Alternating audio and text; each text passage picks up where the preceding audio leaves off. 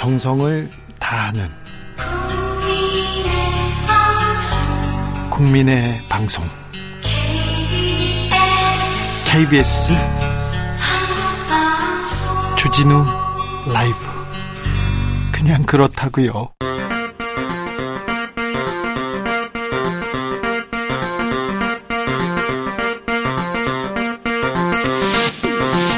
주진우 라이브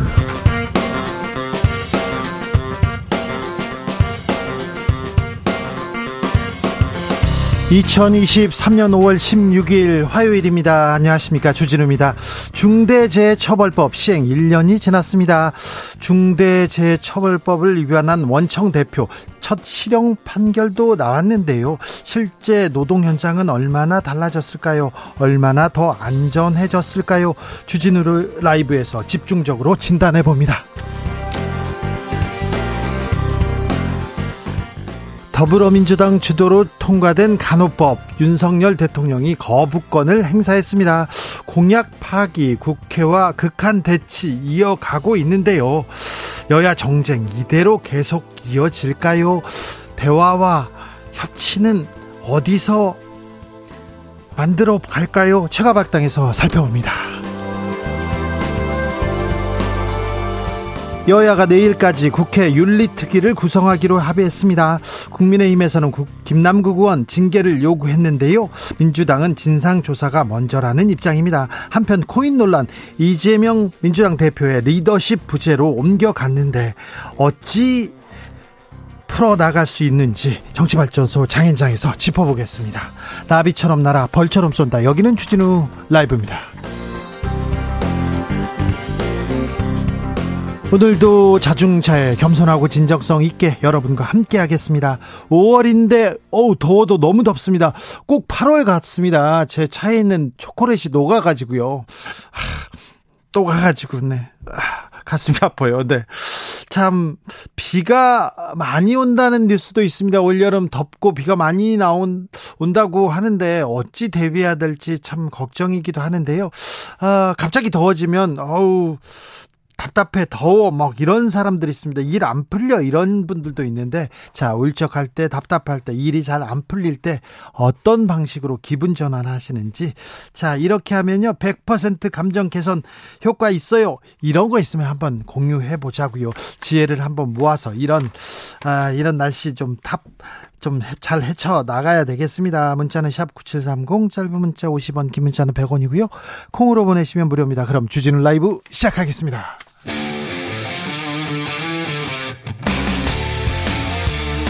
탐사보도 외길 인생 20년. 주 기자가 제일 싫어하는 것은?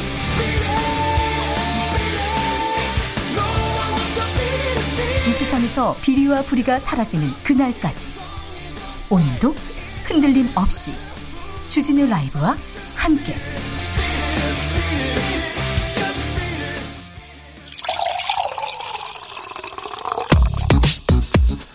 진짜 중요한 뉴스만 쭉 뽑아냈습니다. 주스. 정상근 기자 어서 오세요. 안녕하십니까. 윤석열 대통령 간호법에 대해서 거부권을 행사했습니다. 네, 윤석열 대통령은 오늘 국무회의를 주재하고 민주당 주도로 통과된 간호법 제정안에 대한 제2요구안을 제가했습니다. 어, 이 법이 국회를 통과한 지 20일 만이고요. 양곡관리법에 이어 윤석열 대통령 취임 이후 두 번째 제2요구권 행사입니다. 민주당은 뭐라고 합니까? 네, 민주당은 용산 대통령실을 항의 방문하고 규탄 기자회견을 여는 등 거부권 행사 철회를 요구했습니다. 민주당 김한규 원내대변인은 겉으로만 의료 체계를 위하는 위선이자 공약을 이행하지 못하는 무능이며 국회의 입법권을 무시하는 오만이라고 주장했습니다. 그런데 의사 단체, 간호사 단체, 간호조무사 협회 어, 다 입장이 다릅니다. 분위기 어떻습니까? 네, 대한의사협회, 대한간호조무사협회 등으로 이루어진 보건복지의료연대는 오늘 윤석열 대통령의 제2요구권 행사를 환영하며 17일 계획한 연대 총파업은 국민의 건강권을 지켜야 한다는 깊은 고뇌 끝에 국회 재의결 시까지 유보할 것이라고 밝혔습니다. 간호협회는요? 네, 대한간호협회는 윤석열 대통령의 간호법 제정 약속은 근거와 기록이 차고 넘친다라면서 그럼에도 언제 그랬냐는 듯 약속을 파기했다라고 비판했고요.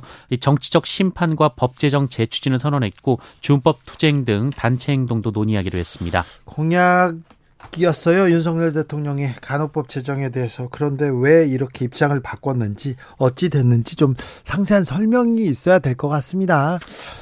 음, 전기 요금이 오릅니다. 오르는데 윤석열 대통령이 탈원전 때문이라고요? 네, 윤석열 대통령은 오늘 국무회의 모두 발언을 통해 어제 인상된 전기요금을 언급하며 탈원전과 방만한 지출이 초래한 한전 부실화 때문이라며 과학에 기반하지 않고 정치 이념에 매몰된 정책이 국민에게 어떤 피해를 주는지 여실히 보여준다라고 비판했습니다. 우리나라 전기요금은 전 세계에서도 가장 싼 편이었어요. 사실은 예전부터 저 어렸을 때도 이런 뉴스 나왔습니다. 저 초등학교, 중학교 때도. 그런데요, 왜 그런가 했는데 뭐 음, 전기 전기는 좀 싸게 해주자. 그러면 서민들도 국민들도 다 혜택을 보잖아요. 지하철도 마찬가지고 버스도 조금 대중교통요금 그 싸면 좀 국민들의 혜택을 보잖아요. 그 대신 공사, 한전 이런 데서는 좀 적자를 공공성이라는 게 있잖아요. 그 공공기관에서는 수익성도 중요하지만 공공성에 집중을 줬는데 수익이 악화돼서 이렇게 오른다. 거기까진 그런데 윤석열 정부에서는 탈원전 때문이라고 계속해서 얘기합니다. 어제도 탈원전 얘기 그리고 간첩 때문이다 이런 얘기도 김대기 비서실장이 얘기했다고 했는데 아, 이 부분에 대해서는 잠시 후에 저희가 좀 얘기를 해보겠습니다. 아, 김남국 민주당 의원 민주당 의원이 아니죠. 그냥 이제 무소속 의원이죠. 검찰이 수사하고 있는데요. 가상화폐 업체 압수수색했습니다. 네, 검찰이 김남국 의원의 가상화폐 보유 논란과 관련해 어제 가상화폐 거래소인 빗썸과 업비트를 압수수색했습니다. 김남국 의원의 코인 거래 내역과 자금 흐름 및 출처 등을 확인하기 위해서라고 하는데요. 어, 검찰은 지난해 두 차례 김남국 의원의 전자지갑에 대한 압수수색 영장을 청구했으나 이 법원으로부터 기각된 바 있었습니다. 이번엔 영장이 나와서 검찰이 수사에 나섰습니다. 민주당 학자금을 무이자로 대출해주자 이 법안 단독 처리했습니다. 네, 취업 후 상환하는 학자금 대출에 대해 일부 무이자 혜택을 주는 취업 후 학자금 상환 특별법 개정안이 오늘 국회 교육위원회 전체회의에서 민주당이 단독 처리했습니다. 네. 어, 대학생이 학자금을 대출받아 학교에 다니다가 졸업 후 소득이 생기면 원리금을 갚게 하는 제도인데요. 어, 기존에는 원리금 상환 개시 전에도 이자가 붙었는데 어, 이번에 처리된 법안은 일정 소득을 올리기 전 그때는 이자를 면제하는 내용입니다. 또한 원리금 상환을 시작한 이후라도 육아휴직, 실직, 폐업, 재난 등으로 인해 소득이 사라질 경우 유예 기간에 붙는 이자도 면제하는 조항이 달렸습니다. 국민의힘에서는 즉각 반대하고 나섰습니다. 올해 4월까지 전세 사고가 급증하고 있어요. 전세 보증 사고 규모가 1조 원을 넘어섰습니다. 네, 주택 도시 보 어, 주택 도시 보증공사는 올해 들어 1월부터 4월까지 전세 보증 사고 금액이 1조 830억 원으로 1조 원을 넘겼다라고 밝혔습니다. 어, 지난 한 해 발생한 전세 보증 사고 금액이 1조 1,726억 원이라는 점을 감안하면 빨라요. 네, 유례 없이 빠른 속도로 보증 사고 규모가 커지고 있습니다. 네. 50대 장세동이라는 사람이 있었어요. 장세동 뭐 기억하시는 분들 많은데 전두환 씨의 오른팔 얘기했는데 아, 장세동 씨가 강, 광주항쟁 사흘 전에 그러니까 사흘 전에 광주에 간 사실이 확인됐습니다. 네, 한겨레는 오늘 전두환 정권 시절 대통령 경호실장 등을 지내며 부동의 2인자로 군림했던 장세동으로부터 5.18 직전인 1980년 5월 15일 광주를 방문했다라는 증언을 받아 보도했습니다. 네. 이 장세동은 당시 공수 특전사령부 작전 참모였습니다. 5.18 어, 직전 장세동이 광주를 방문한 사실은 이미 군 관계자들의 진술로 알려진 바 있습니다만 장세동이 직접 날짜를 특정해 언론의 방문 사실이 밝혀진 것은 이번이 처음입니다. 사실 폭도들이 나서서 폭도들이 나서서 어, 밀란을 일으키고 폭동을 일으켜서 지금 군인들이 군인들이 가서 뒤늦게 자위권을 발동했다. 그래서 발포했다. 이렇게 군부에서는 발표했는데 아니 이런 뭐 큰 집회, 유혈 충돌이 사, 발생하기도 전에 장세동 씨가 이미 가 있었던 거 아니에요? 네, 특별한 소요 상황이 벌어지기 전 시점이었는데요. 그죠? 네, 그때 신군부의 핵심이자 전두환 씨의 복심으로 꼽혔던 장세동이 광주를 찾은 이유가 규명돼야 한다고 한겨레는 지적했습니다. 네. 의미 있는 보도를 한겨레에서 했습니다. 전국 공공기관에서 6년 만에 민방위 훈련을 실시합니다. 네, 정부가 오늘 오후 2시부터 20분간 전국 관공서, 공공기관, 학교에서 민방공 훈련을 실시했습니다. 어, 훈련 참여 대상은 중앙부처, 소속기관과 지방자치단체 등 관공서, 어, 공사공단 등 공공기관의 전 직원, 전국 초, 중, 고등학교 교직원과 학생들입니다. 사이렌 막 울리고 그랬습니다. 네, 이 공무원과 공공기관 직원, 학생들은 훈련 공습 경보가 울리면 지하로 대피한 후 공습 상황에 대비한 행동 요령을 익혔고요. 심폐소생술, 방독면 착용법 등 안전 교육도 병행했습니다. 윤 대통령이 민방위 훈련 얘기를 좀 한 적이 있죠. 네, 앞서 윤석열 대통령은 민방위 훈련 재개 소식을 알리면서 그동안 가짜 평화에 기댄 안보관으로 민방위 훈련이 실시되지 않았다라며 전임 정부를 비판한 바 있습니다. 정부는 다음 민방위 훈련은 전 국민 참여 훈련으로 확대할 예정이라고 밝혔습니다. 어렸을 때 학교 다닐 때 민방위 사이렌 삐 올리면 가다가 서 있어야 되고 뭐다 아, 스톱해 있고 가, 저 숨어 있어야 되고 그랬는데 그게 다시 시작되는군요. 국기에 대한 경례하고 그, 국, 국기 하강식 그런 때도 가다가 서 있었는데 그런 것도 이거 부활하는 거 아닌가 저는 좀 어, 이게 무슨 의미가 있나 이런 생각을 해, 해보기도 합니다. 뭐 다르게 생각할 수는 있어요. 민방위 훈련 열심히 해가지고 북한한테 북한의 위협에서 막아야 된다. 뭐 그렇게 생각하시는 분도 있는지 모르는데, 네. 2시에 사인은 올린다고 다른 데로 이렇게 피해야 되는 게 이게 무슨 의미인지, 네. 아, 여기에 대해서도 좀 자세하게 한번 알아보는 시간 갖도록 하겠습니다. 민방위 훈련이 우리 사회에 끼치는 영향, 그리고 북한에 미치는 영향까지 저희가 좀 짚어보도록 하겠습니다. 주스 정상근 기자 함께 했습니다. 감사합니다. 고맙습니다. 아, 더워요. 이럴 때 힘들어요. 짜증나요. 이런 분들이 있습니다. 이럴 때 100% 감정 개선법 알려주세요. 물어봤습니다. 3660님께서 울적할 때 답답할 때 주라 들어야죠. 주라. 네, 얘기했는데, 아유, 이거, 그거 이런 거 보내시면 안 됩니다. 이런 거 짜고 치는 것 같아서 안 됩니다. 9369님 기분이 꿀꿀할 때 사소하지만 즐거웠던 시간들을 떠올리게 하는 사진을 봅니다. 아, 그렇군요. 보다 보면 이가에 미소가 띄어집니다. 그리고 주진우 라이브를 들어요. 아니, 이런 소리 하지 말라고요. 네, 부끄러우니까. 안 돼요. 네. 우리끼리만 들어야 돼요. 5622님, 멍 때리고 있으면 아무 생각도 안 나서 좋아요. 아, 이거 좋은 방법입니다. 멍 때리기. 아, 멍 때리는 게 그렇게 쉽지 않아요. 그런데. 음? 5145님, 행복을 빠르고 쉽게 불러오는 건 음악 아닐까요? 저의 힐링 아이템은 맛난 음식과 음악입니다. 이 두 가지만 있으면 늘 행복합니다. 아, 그렇군요. 음악, 네. No life, no music 이렇게 써 있는데도 있는데, 네, 맞죠. 그렇게 생각, 음악에서 힐링 찾는다는 사람 많습니다. 유성환 님께서 저는 요즘 힘들고 답답할 때 고1 아들의 성적표를 봅니다. 그럼 그냥 기분이 좋아요. 아주 좋아요. 네, 그냥 그렇다고요. 그러는데 유성환님은 좀 특별한 경우고요. 네, 다른 부모님들은 자식들 성적표 보면 더 힘든데 더 어려운데 아 유성환님 자랑을 이렇게 네 알겠어요 축하드리겠습니다. 주진우 라이브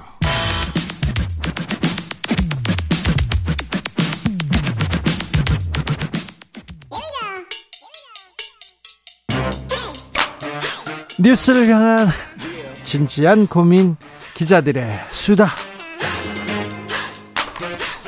라이브 기자실을 찾은 오늘의 기자는 은지옥이요. 시사인 김은지입니다. 자, 첫 번째 뉴스부터 가봅니다. 네, 지난 5년간 국내 5대 가상자산 거래소에서 사라진 코인이 얼마나 되는지 아십니까? 코인이 사라진 거죠? 액수가 아니라 얼마나 네. 사라졌어요? 네.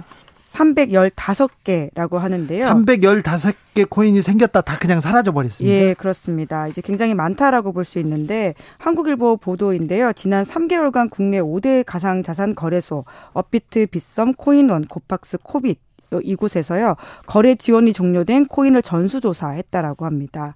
가상자산 버블 시기를 지나서 침체기를 맞이해서 이 거품이 꺼진 코인의 민낯을 좀 살펴보는 기획이다라고 할 수 있는데요.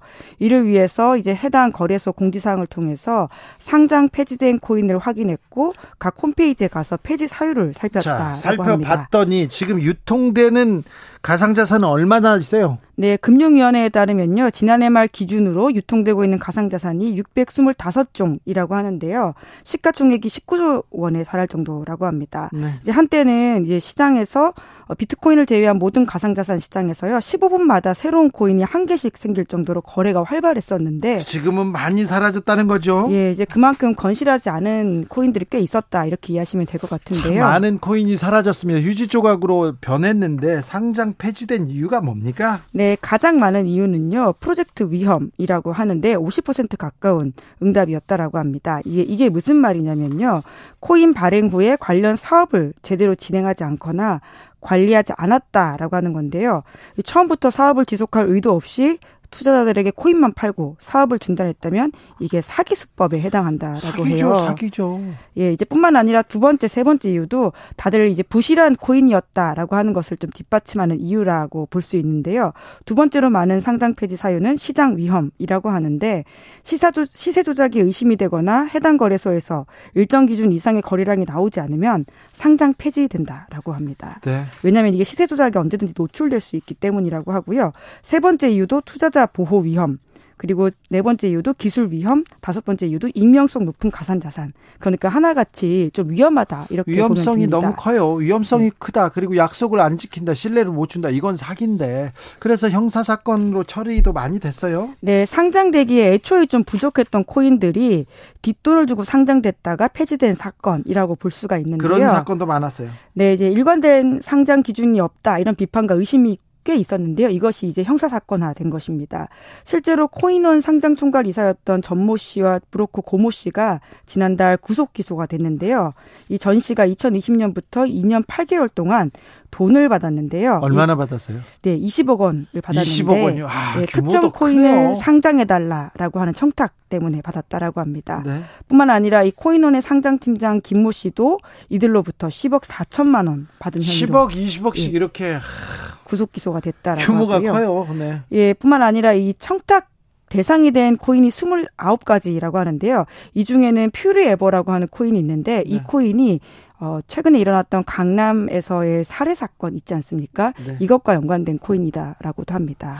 어, 강남에 어, 지금 강남에서 돈을 흥청망청 쓰는 사람들 중에는요 어, 주식하는 사람, 부동산 부자, 뭐 재벌 2세도 아니고요 코인하는 사람만 남아 있다 이런 얘기도 좀 있는데 아무튼 사기성, 위험성이 너무 커서 상장 폐지된 코인이 많습니다. 그러니까 조심하셔야 됩니다. 네, 한국일보에 굉장히 자세하게 인터랙티브가 되어 있어서 한번 살펴보시면 좋을 것 같습니다. 다음 뉴스 만나보겠습니다. 네, 선거제 개편에 대한 공론조사 결과가 나왔습니다. 예.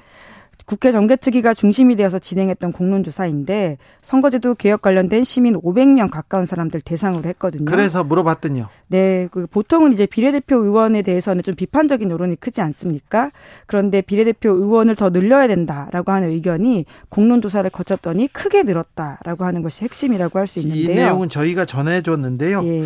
어, 비례대표는 그런데요. 국회의원 수는요? 네, 국회의원 수도 보통은 이제 국회 뭐 하냐라는 생각으로 예. 국회의원 줄여야 된다라는 생각을 아마 이 방송 들으시는 분들도 꽤 많이 하실 겁니다. 네. 그래서 공론조사 전에는 그 13% 늘려야 된다는 숫자가 적었었는데요. 네. 하지만 수기 끝에 20%포인트 늘어서 33%였다라고 합니다. 예. 줄여야 한다라는 응답이 이제 65%였는데요. 수기 후에는 37로 하락했다라고 하고요. 예. 이제 여러모로 이제 수기형 토론이 얼마나 중요한지를 좀 깨닫게 해주는 바가 있는데 다른 또 논의된 주제도 있었습니까? 네, 중대선거구제보다는 소선구제 그리고는 비례대표를 뽑는 방식은 권역별보다는 전국 단위 비례대표제를 더 선호한다라고 하는 것인데요. 현행 제도에 좀 더 친숙하게 반응했다라고 이해하시면 됩니다.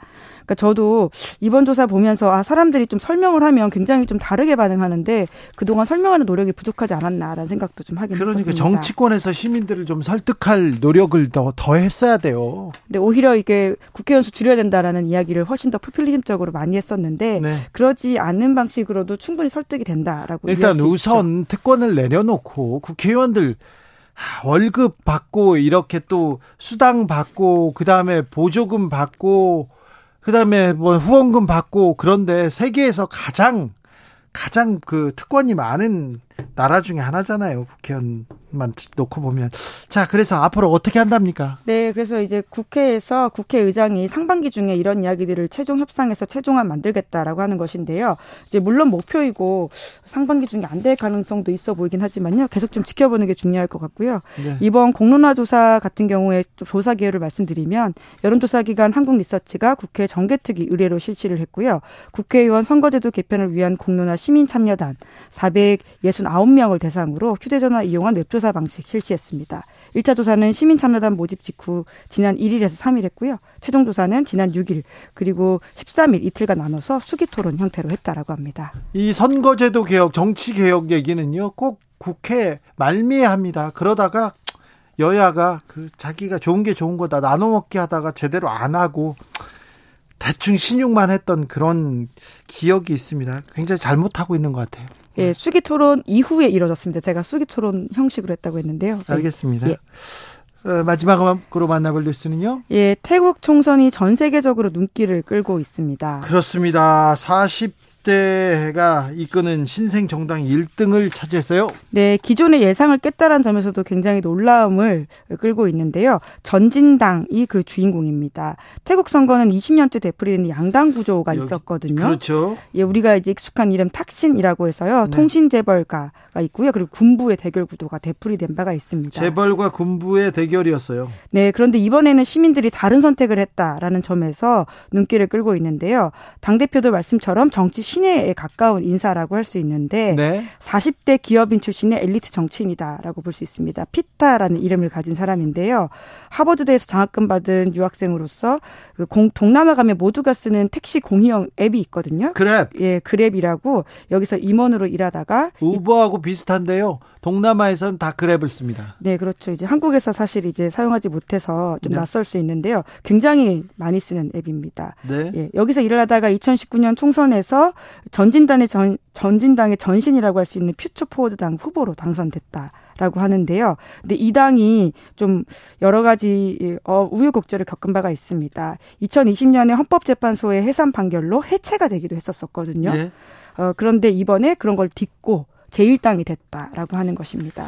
자, 공약이 뭐였습니까? 국민들의 마음을 사로잡은 공약이 뭡니까? 여러 개가 있긴 한데요. 특히 외신의 관심을 끌고 있는 사안은 이것입니다.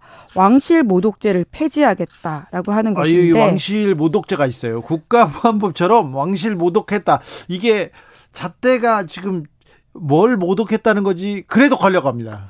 네, 그렇습니다. 여러모로 좀 비판을 받고 있는 사안인데 태국은 왕실이 존재하는 국가이거든요. 네. 근데 심지어 그 왕실을 비판하면 최고 15년형에 처하는 법이 있습니다. 예. 형법 112조에 있다라고 하는 것인데 이걸 좀 개정하겠다라고 하는 것이거든요. 네. 사실 굉장히 민감한 사안이긴 한데 어, 이것을 이 법이 보통 민주화 억압 수단으로 이용됐다라는 비판이 꽤 있고요. 그래서 그래서 외국 언론에서는 그 국가보안법 과 이 왕실 모독죄를 이렇게 비교해 가지고 설명하는 사람들도 봤어요. 네, 학생 그 어린이를 포함해서 230명 이상이 이법 때문에 실형 선고를 받기까지 했을 정도라고 하니까요. 어린이도 이렇게 네, 예. 그래서 굉장히 이번 이 선거에서 굉장히 큰 관심을 끌었던 사안 중에 하나인데 선거에서도 굉장히 이번 전진당이 많은 투표를 득표를 얻었을 뿐만이 아니라요 투표율도 굉장히 역대 최고로 높았다라고 합니다. 자 그러면 태국 정치는 앞으로 어떻게 되는 건가요? 네, 이제 굉장히 장밋빛만 있다라고는 좀 보기 어려운 지점들이 있는데요. 왜냐하면 지금 이제 군부가 다시 어떻게 쿠데타를 할 수도 있는 상황에 대해서도 걱정하는 목소리가 있거든요. 군부는 막 지면 쿠데타하고 막 그래요. 그래요. 그러면 왕이 나서서 이렇게 말리고 아 여기 조금 이상하게 민주주의인가 이런 아 네. 걱정이 됩니다만 이미 이 일당 대표가 네. 보유 주식 미기재 혐의로 선관위와 반부패 위원회에 고발된 상태다라고 합니다. 그래요? 그래서 앞선 당이 한번 해산된 적이 있는데요. 이번에도 또 해산되는 게 아니냐라는 걱정이 나오고 있는데, 전진당이 또 해설 해산될 수도 있다고요? 네, 일당이 됐는데 네, 총리가 될 수도 있는데 그렇기 때문에 이에 대해서 이제 해당 대표가 이제 더러운 구시대적 정치라면서 우리는 걱정하지 않는다 이런 이야기를 하고 있는데 예. 하지만 주변에서는 걱정이 나오는 게 사실이라고 하고요. 좀 걱정돼요. 네, 뿐만 아니라 탁신 전 총리가 지금 부패 혐의로 처벌을 피해서 귀국 못 하고 있죠. 예, 박혀 있는데 다시 돌아올 수도 있다. 이런 이야기도 있습니다. 네. 그러면 여러 가지 변수로 태국 내의 정치 갈등이 커질 수도 있다라는 걱정도 있고요. 네. 태국 정치 참 네, 어떻게 될지 좀 지켜보죠. 기자들의 수다 시사인 김은지 기자와 함께했습니다. 감사합니다. 네, 고맙습니다. 교통정보센터 다녀올까요? 임초희 씨.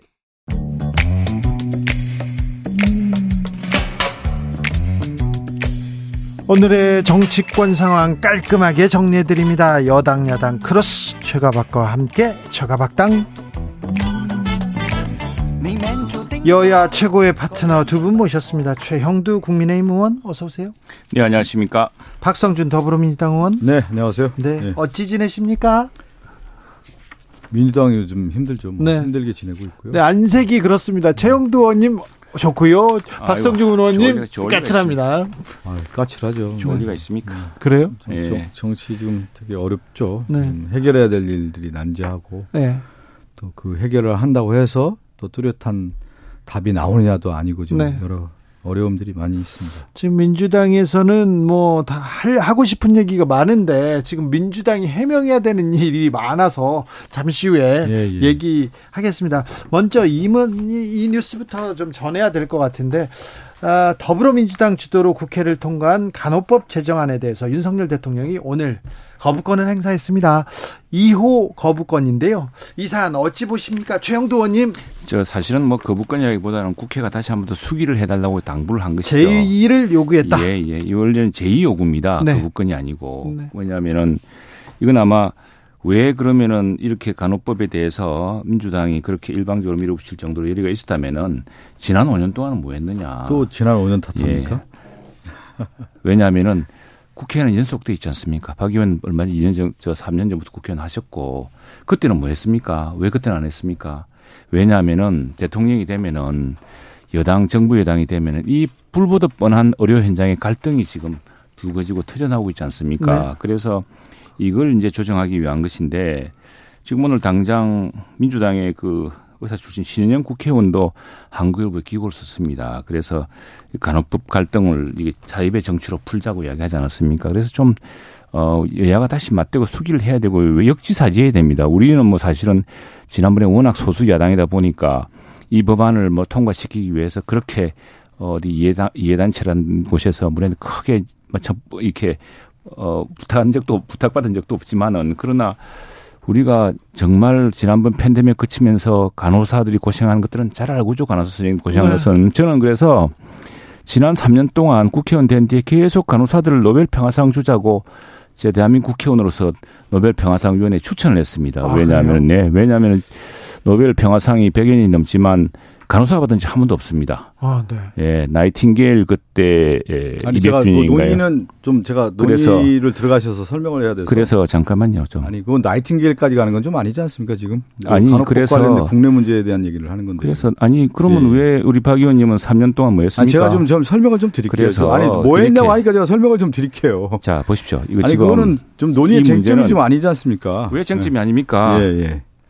간호사들이 아니, 고생하고 저도 있는 좀걸 얘기를 다 하고 알고 좀 있는데 하세요. 30초 드릴게요. 아니, 1분 30초가 아니라 지금- 30초 하고 드릴게요. 아니 제가 지금 요즘 얘기하는 게 내보니까 5년 동안 우리 뭐 우리 했냐라고 하는데 이 지금 잘 들어보세요. 라이브 아니 분위기가 좀 살벌해져서 아니 보니까 왜 의원님 이렇게 말을 살벌해요? 아니 그게. 아니라 지금 그 자, 중요한 얘기를 겁니다. 잠시만요. 네. 어, 그 부권을 행사한 게 아니고 정확히 말하면 국회가 다시 수기해달라. 그래서 네. 직역 갈등을 초래하니 아니 의료가 원팀이 되어서 새로운 의료형이 자꾸 넓어지고 하는데 이래서 좀 같이 이룰 수 있는 국민 건강과 의료 발전을 위한 협의를 다시 해달라는 뜻입니다. 그러면 이분 아니, 드리겠습니다. 저, 아니 그 윤석열 대통령이 2022년 1월 11일 날이죠. 이제 대선 과정에서 네.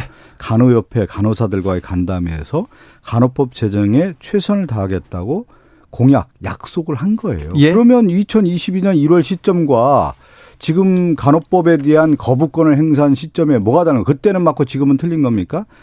저는 그런 거예요. 공약을 이행하지 못하는 정부나 대통령이 있어서도 지금 꼭 공약을 전면으로 부정하거나 이것은 아니다라고 스스로 부인하는 경우는 저는 처음 보기 때문에 이 문제는 굉장히 큰 문제다. 어, 대선 공약을 결국은 이제 거부한 거 아니겠습니까? 그리고 지금 최영도 의원님 얘기하는데 여야 관련해서 이 간호법 제정 관련해서 국민의힘은 손을 놓고 있었어요. 실제 일을 안 했습니다. 그거에 대한 논란을 왜 어, 부정하는 겁니까? 그리고 오늘 이재명 당대표께서 거부권, 어, 대통령의 간호법 거부권에 대한 입장을 발표했는데 이는 말씀하셨어요. 만약에 공약이 잘못된 것이었다면 그 잘못된 공약을 한 것에 대해서 당연히 국민에게 구체적 정황과 설명을 하고 사과해야 되는 건데 그런 적이 있습니까? 그런 적도 없고 지금 간호법 잘못됐다. 그냥 어느 날 무시하고 이런 이런 식으로 해서는 민주주의의 기본적인 절차적 과- 과정, 약속하고 입법하는 과정하는 모든 거에 대해서 이거는 도전 중대한 도전이다. 그리고 그 여야 어, 그 입법권에 대한 무시이자 국민을 거부하는 것이다. 이렇게 볼 수밖에 없는 것이죠. 자, 이제 민주당은 이게 그, 이제 수기 말하자면 대통령의 거부권을 예상하고 이제 이런 법을 통과시켰을 겁니다. 그래서 책임은 여당이 다 져라는 이야기인데 책임을 져야죠. 져야 되는데 지금 뭐 박 의원 말씀하시지만 우리가 최선을 다한다고 했을 때 우리는 간호법이라는 것이 이 사실은 이 법을 잘 보셔야 되는 게 간호사법이 아닙니다. 간호법입니다. 네, 간호조무사협회에서는 반대하고 있어요. 간호조무사뿐 아니고요. 의사들도 당연히 반대하고 여러 단체에서 반대하고 있어요. 이게 왜 그러냐면은 자, 그렇게 치면 의료법이라는 것에 의료법인 것에 다음에 뭐 어, 뭐, 뭐, 어, 어법, 무슨 또 무슨 또 조무사, 조, 조무법, 또는 무슨 뭐 핵, 핵 방사선 진료법 이런 게 다 만들어져야 됩니다. 그렇게 되면은 각각 법이 의료라는 것이 하나의 그 체계로 이루어지는 그 시스템인데 그게 따로따로 이룰 수 있습니까? 그래서 저희들은 이제 간호사들을 위해서 간호사들을 위한 간호사 처우 개선과 열악한 그리고 간호사들이 바라는 그런 지금 피해라든가 하는 그런 것들을 살펴보겠다는 광의 뜻이지 간호법 자체를 그건 저는 처음부터 사실은 제가 노벨 평화상 그것도 했지만 간호 간호협회에서 오면은 이거 처음부터 이렇게 나가시면은 어렵습니다. 네, 이렇게 이야기했는데 그걸 지금 가지고서 공약을 위반했다고 덤태기 쓰고 그건 좀 지나치죠. 아니, 그러면 이게 의료 현실이 민주당은 그럼 왜 그동안 안 했습니까? 아니, 덤태기를 씌우는 게 아니라 그러면 대통령께서 아니 그리고 생각해 보시죠. 이게 아니, 의료법이라는 체제에서 봐야 되는 거예요. 그 국민의힘에서 이 간호법과 관련해서 아니 논의회장도 제대로 들어오지 않았어요. 무조건 왜 논의를 안 합니까? 우리가 우리가 지금 간호사 그, 간호사 출신 국회의원도 있는데 간호법과 규정된 간호사의 업무, 의료법 안에서의 논의 체계인 거죠. 예를 들어서 의료 기사법, 약사법 간호소법 또한 간호의 간호법입니다. 간호사법이 아니, 아니 고 아니, 아니 똑바로 알고 하세요. 아니 간호법이라고 제가 설명했잖아요. 간호법이라고 했잖아요. 간호사법하고 다릅니다. 했죠. 간호법이라는 것은 아, 의료법과 그, 상치될 수 있다니까요. 지금 말꿀토지 잡는 거예요. 지금 아 최영대 의원님 왜 그러세요 오늘?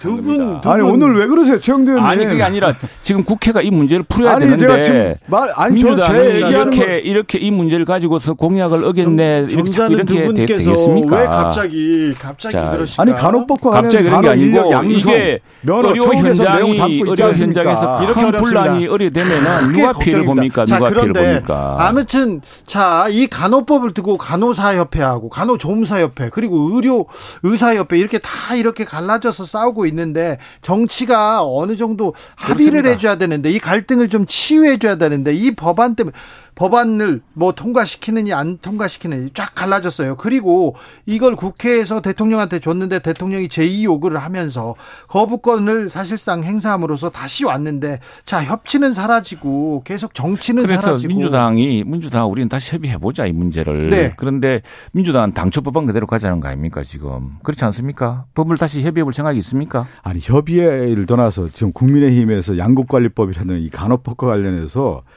대통령실에서 중요해진 하명을 국민의힘에서 그대로 따라가는 형태였다고. 그러니까 여야에 있어서의 논의 구조에 있어서 진정한 법이 뭐고 이 실질적으로 뭐가 해결되고 거기에 갈등 구조에 있는 협회나 이익 단체에 대해서는 어떻게 할 것이냐에 대해서 진정하게 공청회 해도 하고 서로 이게 합의 구조가 됐어야 되는 건데 협의도 만들었어야 되는 건데 집권 여당의 책임 있는 모습은 없었어요. 그러면서 여당이 이걸 거부권 행사해서 이거는 갈등을 부추긴 게 어딥니까? 그래서 민주당, 책임지지 않는 정당의 모습이었죠. 다시 수비를 합시다. 민주당이 그런 네. 의사가. 있습니까? 민주당은 지금 야당이라고 그렇게 큰 야당이 지금 힘없는 여당을 밀어붙여서 그래서 갈등을 하면은 힘없는 여당이 이 갈등에 후적거리는 모습을 보고 싶어서 그런 겁니까? 지금 왜 민주당 때 못했습니까? 불보듯 뻔하지 않습니까? 의료단체들이 다 서로 다른 주장을 하고 의료 현장에서 큰 갈등이 불보듯 뻔하니까 문재인 대통령 때도 이 문제 결실을 못했고 그래서 지금 간호법이란 건 사실 간호법이 된다고 해서 간호사 단체나 간호사 처우가 개선되는 것도 없습니다. 그래서 저희들은 오히려 실질적으로 간호사가 처한 열악한 환경을 아니까 업무 영역에서 왜 처우가 개선이 안 되는 아닙니다. 그 처우 개선이라든가 그렇지. 그래서 그걸 하자는 거죠. 문제 양성이라든가 인력 양성이라든가 이런 차원에서의 간호법 개정을 요구하고 아니죠. 있었기 때문에 이 간호법이 제정된 것이죠. 간호법의 취지를 그래서 아니, 원천적으로 부정하시는 겁니다. 아닙니다. 그렇게 얘기하시면 아니 간호사 처우법이란 걸 해서 만들자고 네. 했던 것이고 우리 아는 그렇고 두 번째는 이게 간호법이라는 게 자 의료 체제라는 게 근데 진단은 뭐약저 뭐 무슨 진단은 의사가 뭐 처방은 뭐, 뭐 이런 옛날에 그, 그 의약 분업에서 결론, 결론났던 거 아닙니까? 네. 마찬가지로 의료 체계상 여러 가지 팀이 이루어져서 그러니까 뭐 의사 다르고 간호사가 다르고 또 조무사가 다르고 또 무슨 그 기사가 다르고 의료기사가 다르고 하면 의료행위가 이게 일관성이 없지 않습니까? 그런 복잡한 문제가 있습니다. 그 네. 때문에 네. 이제 지금 정부가 고민하는 거고 그것 때문에 이렇게 아니, 그러니까 일어나서 우리가 제일 걱정하는 것은 의료에 큰 뭐, 분란이 일어나서 뭐 의료 서비스 네. 의료 아니, 의료 대란이 날까 급, 겁나는 겁니다. 제가 말씀드려볼게요. 이제는 1년이 지났어요.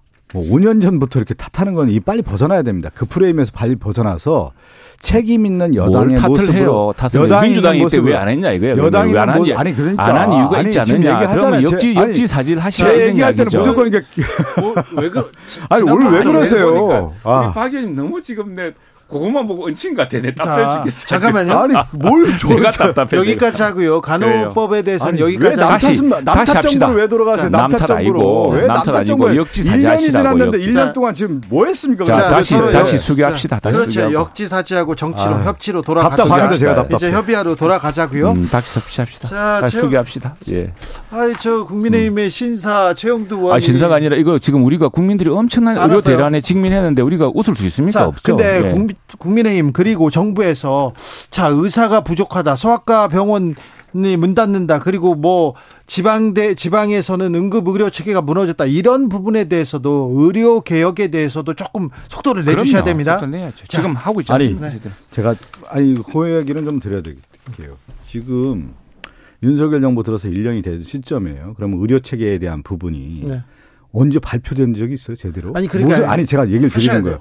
지금 1년 지난 시점에서 대부분 이런 얘기는 언제 하냐면 국정과제 100일 과제라고 해서 이 문제를 하고 추진을 하는 거예요. 그러면서 보건복지부가 중심으로 가는 거예요. 근데 복지부 장관이 도대체 무슨 일을 하는지도 아무도 모르고 의료 체계에 관련된 부분이라든가 그리고 정당이라고 하는 역할, 정치 역할이라는 것이 갈등 해결입니다. 해결이란 말이에요. 이런 갈등 구조에 대해서 미리 예측 가능한 시나리오를 쓰고 당사자들을 만나면서 설득 과정이 있어야 되는 거예요. 그것이 집권당과 정부가 해야 될 역할이에요. 그런 과정들이 지금 있었냐 말씀 이거예요. 제 잘하셨습니다. 말씀 잘하셨는데 저는 역- 그런 우리가 우리가 첫 번째 거예요. 두 번을 이게 의사를 하는 이유는 이런 이런 사안을 미리 풀기 위해서 의사를 설득하고 또 어, 팬데믹 때 의료 현장의 일선을 지켰던 사람이 제일 잘 아니까 하려고 처음에 의사 출신을 했던 거 아니겠습니까? 했는데 그 뭐 또 엉뚱한 또 사안이 튀어나오기도 하고 또 민주당도 뭐참 청문회를 전혀 통과시키지 못할 분이다 보니까 관료 출신을 다시 어쩔 수 없이 뽑은 겁니다. 뽑았는데 그러다 보니까 아무래도 뭐 우리 박 의원님 말씀하신 현장감이 떨어지죠. 네. 네. 그런 알겠습니다. 아쉬움이 있습니다. 네. 아무튼 네, 명- 명심하고 이제 의료 개혁을 위해서도 좀, 좀 힘써 주십시오. 자, 자, 아유, 지금 국회에서 원래 얼굴 붉힐 일이 아니거든요. 그러니까 민주당 아유, 국민의힘에서 심각한 신사인데. 사안이거든. 심각한 이야기. 어, 아, 심각한 두 얘기죠. 심각한데 그러냐면 그박 의원이 웃으면서 이렇게 제가 웃으면서 남게 했으니까 아닙니다. 아니, 남 탓을. 하도 첫 번째 아이고, 말부터 남 탓을 하셨으니까 얼마나 속이. 탐이 아유. 잘한다. 아유, 잘해. 저도 속이 병원에서 탑니다. 아유 아, 잘한다 좀 잘해. 잘해요. 아유 잘한다. 이렇게라도 다시 계속 다시 수기해야 돼. 치열 치열하게 얘기하고 쓰기하고 네 토론했으면 좋겠습니다. 자, 어, 최홍두 의원께서는 국민의힘 코인 진상 조사 TF의 단원이시죠. 네네. 네, 어, 이 코인 진상 TF팀은 뭘 하는 데입니까?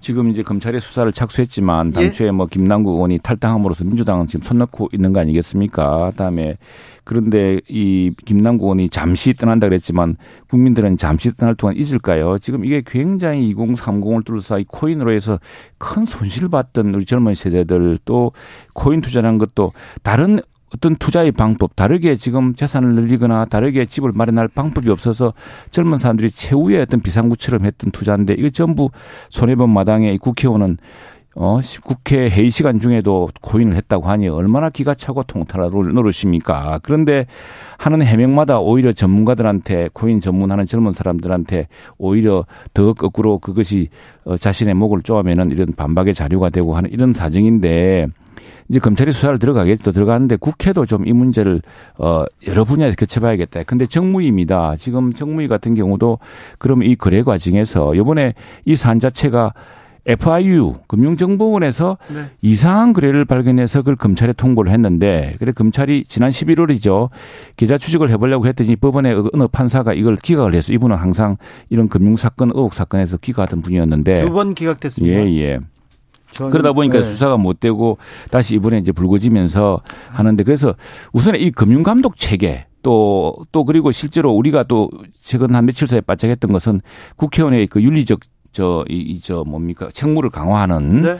그런 문제, 다음에 국회의원의 이해상충의 방지하기 위해서 이것을 어, 꼭 등록 의무 대상으로 하는 것, 뭐 이런 등등을 했지만 예. 실질적으로는 또 하나 중요한 것은 코인과 블록체인이라는 것은 우리 기술의 발, 또 다른 발전의 한 측면이거든요. 네. 이 부분을 옥석 구분이라 옥을 한꺼번에 태워서는 안 되고 옥- 옥은 옥대로 걸러서 키워 나가고 여기에 못되게 기생해서 그걸 가지고 치부를 하고 다음에 입법 로비를 하고 다음에 그걸 가지고 뭐 법을 어떻게 뒷받침해서 그런 그 부당한 그 주식 코인 장사에 동조를 하고 이래서 손해를 막대 끼친 사람들은 쏟아내자. 네. 네. 이런 게 우리 취지입니다. 그러니까 김남국 의원 건과 관련해서는 이제 크게 세 가지 방향이 있는 것 같아요. 하나가 네. 뭐냐면 아, 법적인 문제, 유법성에 대한 문제 아니겠습니까? 뭐 최영재 님이 얘기를 하셨는데 혹시 뭐 내부 정보라든가 네. 아니면 뭐 무상으로 받은 이것은 불법적인 영역 아니겠습니까? 그렇죠. 래서 검찰이 조사하겠다라고 하는 것은 그런 불법적인 문제를 조사를 하겠다라는 거고 예. 김남국 의원은 지금까지 얘기한 걸 보면 불법성은 없다는 얘기를 계속 하고 있으니까 그것은 예. 검찰이 입증해야 되겠죠. 예. 그리고 두 번째는 윤리적인 측면 아니겠습니까? 네. 윤리적인 측면에서는 상임위원회에서 어, 상임위 시간 동안에 이런 코인 거래를 했다라는 것은 윤리의 영역이고 그래서 네. 윤리에 우리 민주당에서는 조- 조사를 더 해서 예. 관련된 내용을 좀 입증하겠다라고 하는 것을 지난 의원총회 끝나고 나서 발표하지 않았습니까? 그런데 윤리- 탈당을 해서 지금 탈당했지만 그래도 그 부분에 대해서는 조사를 해야 되겠죠. 왜, 네. 왜 그랬냐면 우리 민주당 시절에 율, 그 상임위 활동을 한 거니까요. 그 부분에 대한 조사를 하는 거고 하나가 예. 또 뭐가 있냐면 정치적인 부분 아니겠습니까? 네. 근데 정치적인 부분에 있어서는 김남국 의원이 탈당을 했다라고 하는 것은 정치적으로 굉장히 이제는 고난의 길을 가고 있다라는 거 아니겠어요? 그것은 이제 정치적인 해석이 되는 거고 그런 가운데 이제 그러면 국회에서는 무엇을 할 것이냐에 대한 것이 크게 제가 볼 때는 두 가지인 것 같아요. 현상에 대한 조사, 진상 조사와 더불어서 뭐냐면 그러면 앞으로 앞으로 국회의원들이. 코인을 갖고 있- 가상화폐를 갖고 있느냐에 네. 대해서 전수조사를 하자라는 것이 하태경 의원이라든가 윤재욱 그 원내대표가 먼저 얘기를 했단 말이에요. 국민들도 바라고 있어요. 국민들도 바라고 있고 민주당 입장에서 당연히 이건 전수조사 해야겠다라고 하는 것을 했기 때문에 이것을 탄력적으로 앞으로 가야 되는데 지금 봐서는 국민의힘이 발을 좀 빼고 있는 모습 같아서 저는 무슨 발을 아니, 뺍니까? 진짜 참 지금 우리 박 아니에요. 의원님은 더 적극적으로 빼요. 집권당이 좀 해줬으면 좋겠다라는 말씀을 합시다. 드리는 같이 거고요. 해서 자진 아니 아니 신고하고 자진 신고하고 다음에 동의서 냅시다. 다 김남국 의원이 아니, 안 내서 이걸 그래 아니 내 제가 이걸 안 말씀 말이에요. 알려줬다면서요. 그러니까 네. 국회의원 차원에서 당연히 이건 하고 네. 제도적으로 재산 공개 관련해서 코인에 대한 것을 등록하자라고 하는 것을 법안 바- 만들고 또 하나는 이 고위공직자들과 관련된 부분도 코인에 대해 있어서는 법안 제도적인 입법을 통해서 보완을 해야 된다. 당연하죠. 이렇게 방향으로 가고 있는 그렇죠. 거예요. 그러니까 뭐냐면 지금의 당장에 있어서는 여야 국회의원들이 코인에 대한 부분이 있다고 하면은 전수조사해서 네. 이거 자신 신고하자라는 얘기가 나오는 자, 것이죠. 고위공직자들, 네. 국회의원들은요, 이제 가상 자산 보유하고 있으면 그거 재산이지 않습니까? 돈이지 않습니까? 그렇죠. 신고해야죠. 여기에 대해서는 최영도 의원님도 yes라고 얘기하고요. 예. 박성준 법안까지 의원도 대표 발의했습니다. 대표관- 그것은 예전에도 그 지난 대선에서 가상화폐가 워낙 그 핵심적인 이슈로 떠올랐단 말이에요. 그래서 가상화폐라든가 어, 게임 산업에 대한 활성화를 여야가 법안 만들고 제도적인 입법하라는 것들이 엄청나게 많이 나왔어요. 그렇지만 이 가상화폐가 불러올 수 있는 역작용, 역기능적인 측면에 대해서 제도적으로 더 만들어야 된다라고 하는 측면들을 계속 얘기해 왔답니다. 그것을 이제 앞으로 더욱더 보완하면 되는 것이죠. 짧게 여쭤보겠습니다. 박성준 의원님. 예, 예. 에, 지금 김남국 의원이 국회 어, 그 민주당 진상조사팀이나 윤리팀에 자료를 안 냈습니까? 아니, 제가 볼 때는 아니 이제 제가 의원이. 얘기를 들어봤더니 네. 그 자료가 방대하다고 하더라고요. 네. 김병기 의원이 이제 의원총회에서도 얘기했고 그 홍성국 의원이라든가 김한기 의원도 그 진상조사팀에 있지 않습니까? 네. 자리가 이제 워- 워낙 방대하다 보니까 그 자료 제출이 쉽지는 않았던 것 같아요. 그러니까 이제 코 자기가 들어가서 이 모든 자료의 거래 내역을 다 해야 되는데 그 양 자체가 상당히 방대하고 그것을 다 조사를 하려고 하다 보니까 시간적으로도 물리적으로도 좀 오래 걸렸다는 겁니다. 근데 이틀 이 두 번의 조사를 하지 않았습니까? 두 번 조사 가지고는 쉽게 얘기해서 어려웠다 조사 자체가 그 얘기는 의원총회에서도 해왔고 의원들 자체도 방송에서 다 얘기한 거 아닙니까? 보통요, 보통 네. 사람들이 어, 주식 거래 내역이나 아니면 통장 거래 내역 그거하고는 코인 자체가 완전히 다르다고 하더라고요. 속성 자체가. 저도 코인을 잘 모르는데 네. 우리가 주식 통장이라든가 은행 계좌 같은 경우는 몇 건 있으면 그게 다 나오는데 이 코인 거래는 그게 자료가 방대하도 예, 예, 예. 저 고민정 의원도 그렇게 지적했는데 예. 만장이어도 바로 내야 된다 이렇게 했는데 아직은 안 냈습니까? 일부는 낸 것으로 알고 있습니다. 일부 예. 그리고요. 그리고 민주당에서 예. 이 김남국 코인 문제가 이재명 대표 리더십 문제로 번지고 있는데 이 부분은 어떻게 될까요? 아, 그거는 제가 볼 때 이제 이재명 당대표의 리더십을 문제 삼으려고 하는 네. 정책 그런- 레토릭이죠. 그런 정책 수사, 사람들은? 그러- 그렇게 얘기하는 건데 그건 좀 볼 필요가 있어요. 그러면 제가 얘기하잖아요. 어떤 문제가 나왔을 때 그러면 의혹만 제기된 것으로 다 징계합니까?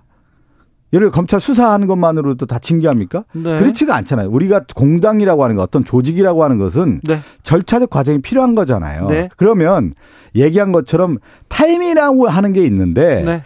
김남국 의원 문제가 불거져서 선 진상조사를 해야 될 거 아닙니까? 진상조사는 그- 해야죠. 그러면 그 김남국 의원이 입장문을 발표하고 그 이후에 토- 팀을 구성해서 조사를 하고 거기에 따라서 윤리 감찰단 조사하는 과정에 예. 김남국 의원이 탈당한 거란 말이죠. 그래서 그 과정을 좀 지켜보시라는 말씀. 출당을 왜 안 시켜 탈당을 시켜요? 아니, 그러니까- 사람은 왜 아니, 옛날에 아니, 제가- 아니, 옛날에 저 의원님. 비례, 비례대표 누굽니까 그 한 말씀만 딱 우리. 역사의 피해자인 할머니들 그 또 이용해 가지고 횡령했다는 의혹받은 사람은 탈당하면 그 사람 원직 상실되는데 그거는 출당을 시키고 이건 또 왜 탈당을 시켜요? 제가 말씀드린 것 그것은 그 조사 과정에서 워낙 그 조사팀도 얘기하잖아요. 그 조사가 미비한 점에 있는 가운데에서 김남국 의원을 그 입증이 잘 안 됐는데 예. 그 의혹만을 가지고 그 징계를 한다라는 건 쉽지 않았던 것 같습니다. 공, 공당의 입장에서는. 그래서 그것을 그리고 선 조사한 이후에 추후에 조사한 이후에 징계하는 게 맞는 거 아니겠어요?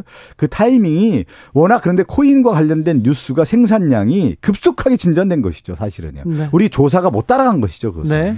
민주당의 그 이 지금 코인에 대한 코인에 대한 것들이 거기에 뭐 코인에 관심 있고 뭐 코인을 가지고 점유를 본 사람이 들어 있어서 그런지 어떤지 모르겠습니다만 얼마나 이게 심각한 문제에 대한 그 심각하게 우리가 알고 있지 않습니까? 떨어진 거죠. 예. 떨어지고 그렇게 해서 적당히 몸엔 아 오죽하면은 오늘 저 우리 박용준 의원이 말씀하셨던데 뭐곧 돌아오겠다던데 당이 무슨 해전문이냐 뭐 당을 해전문으로 아는 사람이 많은 모양이에요. 그래서 그 잠시 떠나 오겠다 그러고 민영배처럼 또, 또 민영배 의원처럼 또 돌아올 수 있을 것 같고 이렇게 생각하는 것 같은데 민주당에서 이 사안은 심각하게 있습니까? 생각하고 이게 우리 있고요. 당 우리 아니, 국회 전체가 지금 의원님. 붙었어요. 아, 저도 그런 얘기 김남국 의원하고도 같이 법사위 활동했던 의원인데 지금 탈당을 하지 않았습니까? 정치적으로 아까 제가 얘기했는데 탈당은 고난의 길이라는? 표현을 내가 썼는데 예.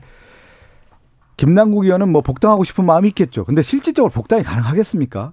그리고 내년 예를 들어서 가장 중요한 게 정치인의 출마에 대한 부분인데 네. 민주당이 어떻게 이 부분에 대해서 출마를 해줄 수 있겠습니까? 우리 국회가 그거는 이미 맞아요. 의원총회에서 김남국 의원이 이건 정치적으로 굉장히 어려움에 이미 들어간 거예요. 네. 자, 우리 국회가 지난번에 부동산 투기 의혹 등으로 해서 굉장히 곤혹스러울 때 사실 우리는 윤희숙 전 의원 덕을 좀 본 적이 있습니다. 윤희숙 의원이 다 말렸는데 그 부친이 한 일인데 어떻게 그걸 다 국회의원 저 국회 정책 활동 열심히 해야 되지 이랬더니 나는 이렇게 해서 국회에 저 국회의원이라는 이 직책의 무거움에 대해서 모면하고 싶지 않다 해서 물러나는 바람에 우리 당도 그렇지만 국회 전체가 참 그, 그 결단 때문에 아, 국회의원이라는 사람들이 얼마나 저런 사람이 있구나 덕을 봤습니다. 근데 이 지금 이렇게 뭐, 뭘 이런 걸 하고 나서도 그냥 탈당하고 곧 돌아 오겠다고 이렇게 하는 걸 보고서 국민들이 얼마나 실망하고 분노하고 있습니까? 그건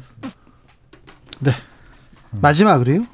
어, 전기료가 인상됐습니다. 경제가 어려운데 윤 대통령이 또 직접 탈원전 방만 지출 탓이라고 얘기합니다. 엊그제는 김대기 비서실장도 탈원전 때문에 경제가 안 좋다는 얘기를 했었는데요. 이 부분은 어, 예, 이건 제가 산자이니까 제가 이야기를 하겠습니다. 어제 사실은 우리 저 창원에서 두산 에너빌리티에서 신한울 3, 4호기 주기기 그 착, 그 발주 제작식이 있었습니다. 있었는데 자, 역사적으로 간단합니다. 왜 우리가 원전을 선택했냐면 원전이 최고의 에너지 기업 선택한 게 아닙니다. 우리 저 대한민국은 에너지 절약 고도입니다. 에너지 자원에 있어서는 왜 어, 반도 국가가 분단으로 분절됐죠. 자, 자, 예. 자연 자원 없고요. 없고 그다음에 우리가 매 매일 매일 하- 매주가 아닙니다. 매일 대형 유선 세척이 안 들어오면 오일 그 부족 사태를 빚는 나라입니다.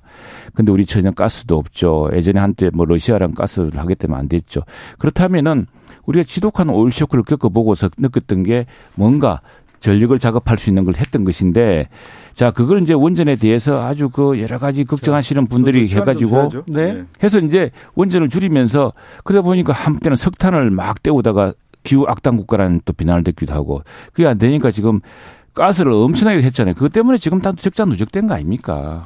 아니 그 또 왜 이렇게 남탓만 해요? 남탓 정부가 돼가지고 남 탓이 아니고 역사적인 2022년 결과를 보시고 원인과 결과를 근거를 가지고. 최, 최 의원님 얘기해 주세요. 과학적 근거를 가지고 2022년 원전 발전량이 역대 최대였어요. 그런데 한전이 32조 원 적자를 기록했는데 이건 뭐였냐면 누적 적자죠, 누적 아니, 적자. 잘 들어보세요. 그러니까 됐습니까? 원전 발전량은 아이고, 참. 2022년 최고였단 말이에요. 아, 그거는 좀 과학적으로 좀 그. 결과적으로 아니, 잘 원전이, 들어보세요. 원전이 아니, 좀 필요했다는 걸 보여주는. 거 아니겠습니까?